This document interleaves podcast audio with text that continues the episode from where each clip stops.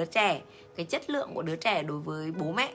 Có phải là mẹ nào hay đi làm nhiều hơn thì con sẽ bị thiếu thốn tình cảm hơn không? Thì câu trả lời rất là vui cho các mẹ uh, trong phải đi làm nhá. Uh, người ta không không không đánh giá được là mẹ ở gần con nhiều hơn hay là mẹ xa con nhiều hơn là sẽ ảnh hưởng đến cái trí thông minh cảm xúc của con mà nó liên quan đến cái phong cách thấu hiểu uh, được cái cảm xúc của con có những người mẹ ở bên cạnh con rất là nhiều, ở cả ngày, nhưng mà quát mắng à, đe dọa, chì chiết, sỉ nhục, hay là không bao giờ đồng cảm với những nhu cầu của con ấy, hay là vô cảm với những nhu cầu của con ấy, thì kể cả ở bên cạnh con cả một ngày, nó cũng không mang nhiều tác dụng. Hay những người mẹ phải đi làm, nhưng mà khi về thì mẹ dành rất nhiều thời gian để kết nối cảm xúc với con, và con có một cái môi trường học tốt ờ, các cô hiểu được cái cảm xúc của con và người chăm sóc con cũng vậy thì những em bé đó vẫn phát triển cực kỳ tốt. Vậy thì ở đây là gì ạ? Ở đây là trong giai đoạn vàng này là cái giai đoạn mà trẻ cần được khám phá về nhu cầu và cảm xúc của mình. Và chúng ta là người lớn chúng ta đồng hành với trẻ thì việc của chúng ta trong giai đoạn này là đáp ứng nhu cầu và giúp trẻ hiểu được cảm xúc của mình. À, và nhiều người sẽ nói là ô cô ơi cô nói thế thì bây giờ đòi gì em cũng chiều à? Thế thì hư đúng không ạ? Nhưng mà vấn đề ở đây là không phải là chiều mà vấn đề ở đây là sự thấu cảm. Giống như cô đã nói rằng là thầy cô dạy về kinh doanh mà thầy còn dạy cô về sự thấu cảm để muốn làm kinh doanh tốt. Nhưng mà uh, cô cũng đọc một cái cuốn sách là những cái ngành nghề uh, sẽ được giữ lại trong trong cái trong cái thời buổi tiếp theo trong cái thế kỷ tiếp theo. Đó là những ngành đó là những ngành nghề liên quan đến sự kết nối liên quan đến thấu cảm sẽ được giữ lại tại vì máy móc sẽ thay thế con người làm rất là nhiều việc. Đúng rồi ạ cảm ơn đỗ minh tâm.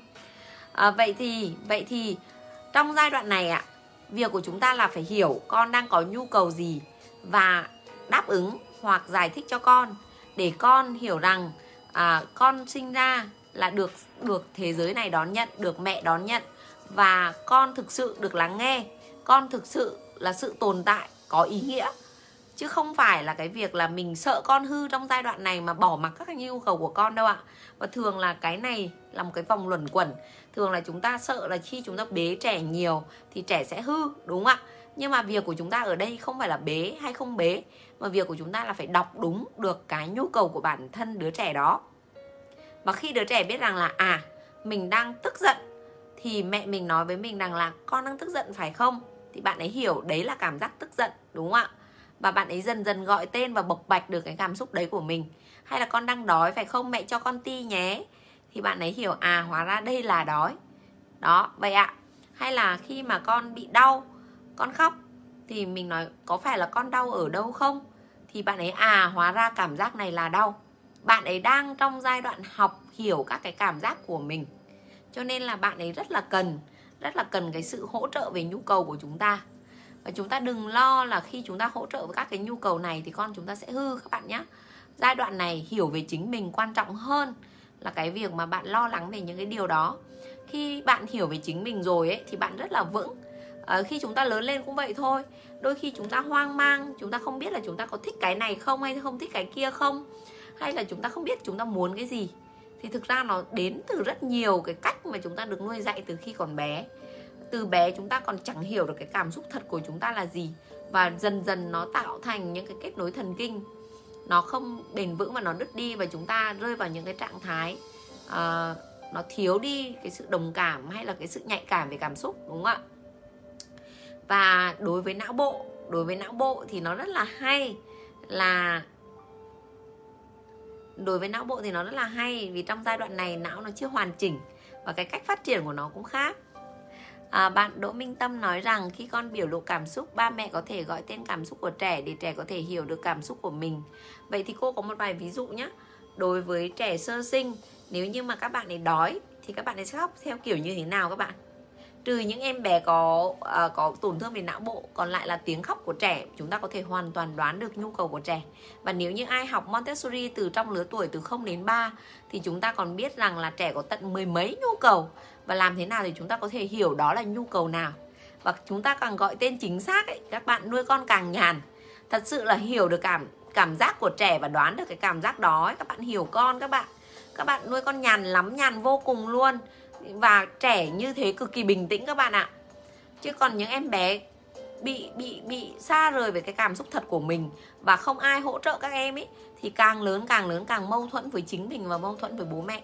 Vậy thì các bạn các bạn có muốn, các bạn có muốn là mình là những người mẹ nuôi con thật là nhàn không ạ? Cho nên các bạn phải tìm hiểu là nhu cầu thực sự của con trong giai đoạn này là gì. Thì trong livestream này thì cô chỉ chia sẻ khoảng 3 cái nhu cầu của các bạn ấy đó là à, ví dụ như là bạn ấy khóc đói. Bạn ấy đói thì bạn ấy sẽ khóc dưới dạng là lặp đi lặp lại đúng không?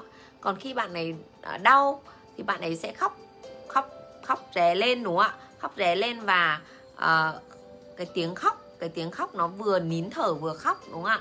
Còn nếu mà bạn ấy tức giận thì tiếng khóc sẽ lớn và kéo dài. Đấy là một cái vài đặc điểm mà nếu như ai đang có con trong giai đoạn mà chưa nói được thì mình quan sát mà xem các cái tiếng khóc nó hoàn toàn khác nhau. Nó khác nhau vô cùng luôn ạ.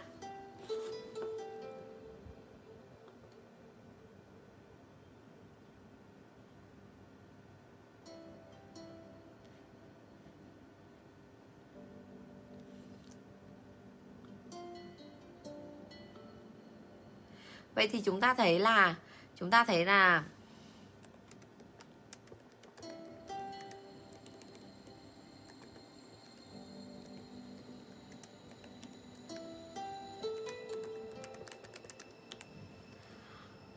Vậy thì chúng ta thấy rằng là khi mà trẻ có những cái biểu hiện đó nếu như, như chúng ta đáp ứng được nhu cầu, trẻ sẽ hiểu rằng là à, tôi đã được đáp ứng. Vậy thì đây nhu cầu đấy hóa ra là vậy. Và đây là cảm xúc của mình này. Mình đã hiểu được mình như thế nào này. Và mình đã hiểu là à mẹ vẫn luôn ở đó cho mình sự yên tâm cho mình sự tự tin để mình có thể khám phá thêm về bản thân và về những thứ xung quanh. Cho nên là đáp ứng nhu cầu là điều cực kỳ quan trọng trong giai đoạn này, các bạn nhé. Và nếu như ai tham gia cái khóa học Montessori 03 online thì các bạn còn hiểu hơn về các cái nhu cầu của các con. Có thể nói rằng là Montessori Online 03